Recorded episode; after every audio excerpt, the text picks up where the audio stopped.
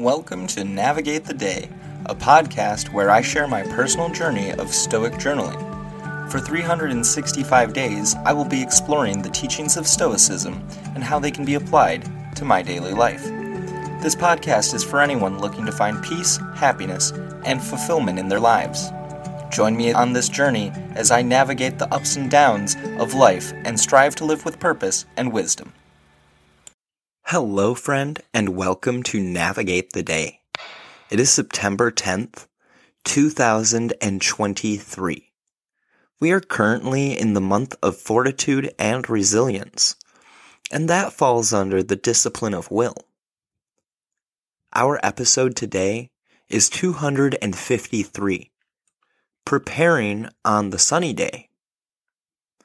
So, with that, I'll go ahead and jump into our quote for today. Here's a lesson to test your mind's mettle. Take part of a week in which you have only the most meager and cheap food. Dress scantily in shabby clothes and ask yourself if this is really the worst that you feared. It is when times are good that you should gird yourself for tougher times ahead.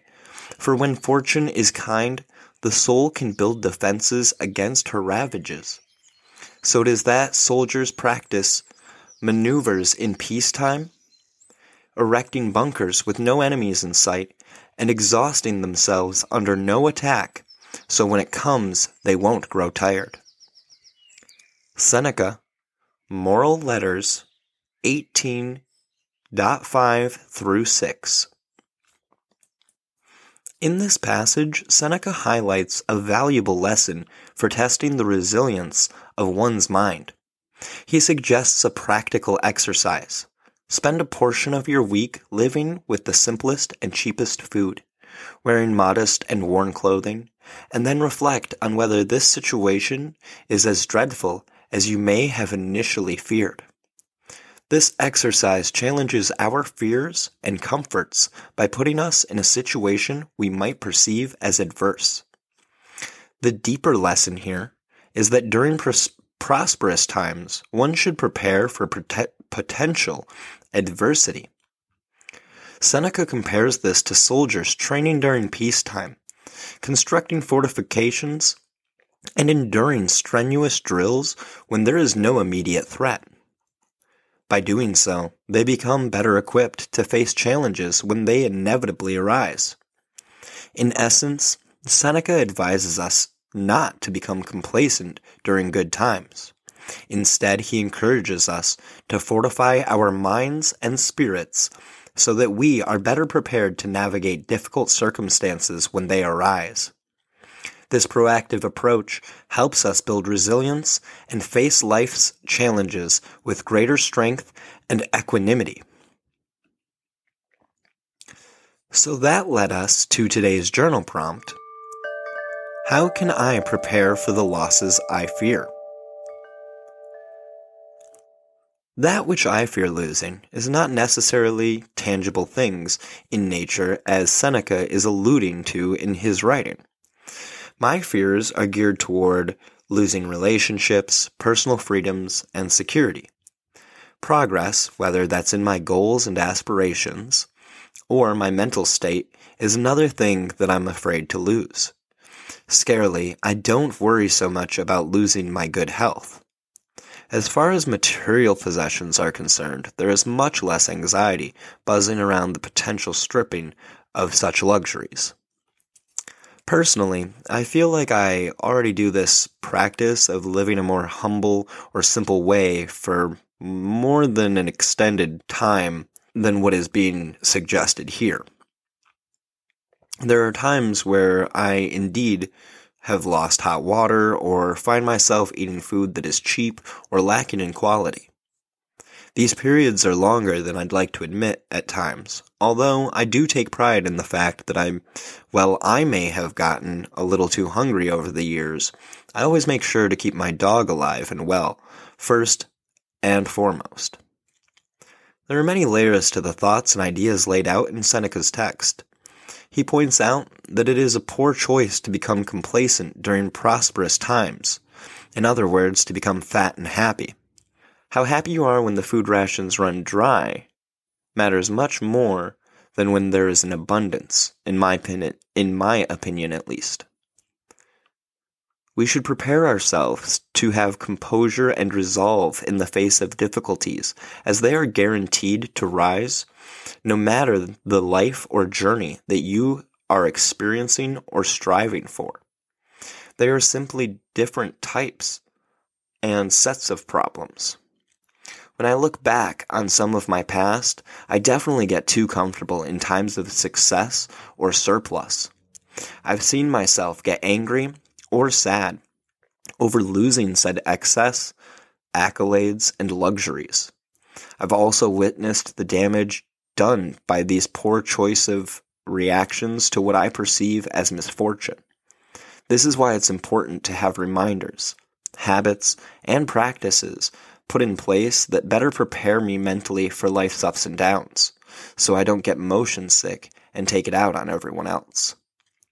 The so called good times that I reflect on are focused on times where I had material successes, and not the more virtuous riches, such as a resilient mindset, self control, or compassionate communication within my relationships. So, really, I'm worrying about things that don't matter in the grand scheme.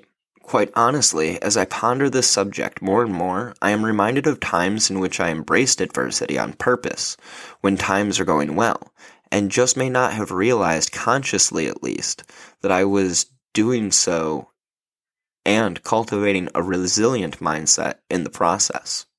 A practical example of preparing for loss or adversities that I recently did was took a cold shower.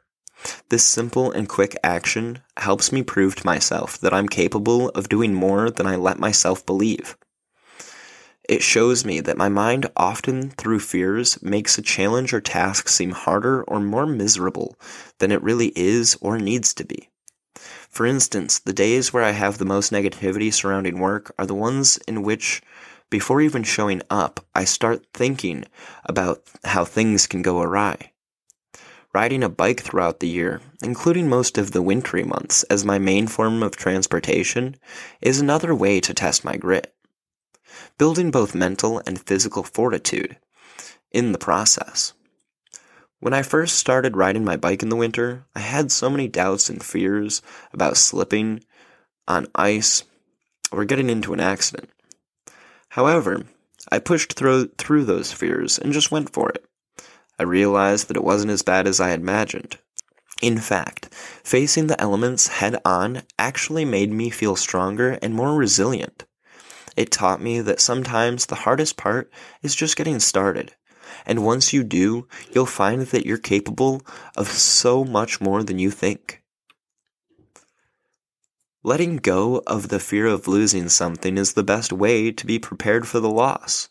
If it is expected, that a loss should occur, and I don't let it alter how I feel or act, then it loses its impact and power. This isn't to say that I shouldn't try to prevent bad things from happening, simply that I need to start accepting that they do, and that I don't have power over the event, just how I interpret it. The losses that I fear are kind of trivial, and honestly, easy to get over when lost. The sentiment or value in these things come from my thoughts about them and what they mean or how they affect me.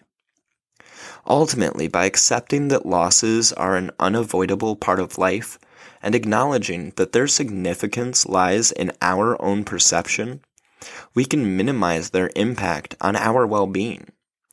Instead of dwelling on the loss itself, I can focus on the lessons learned and the personal growth that can arise from such experiences.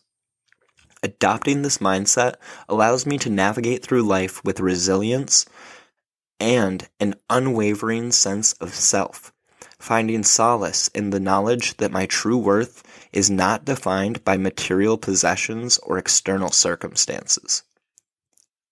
So, on that note, I'm going to wrap things up for today so that I can continue doing what's essential to me. I'm eager to continue to learn more about myself and continue developing new or unused skills. I hope that I do get more opportunities to show my gratitude and appreciation to those I love. And I also need to remain patient as I progress, remembering that all things in life take time. I enjoy journaling as it helps me to reflect daily, and everyone should try it for a while at least. I feel really good about getting these thoughts out, even when it is difficult or feels unhelpful. So thank you for taking the time to listen to me ramble. Stay safe, and until next time, I wish you the best and know you can handle the worst. Peace and love, friend.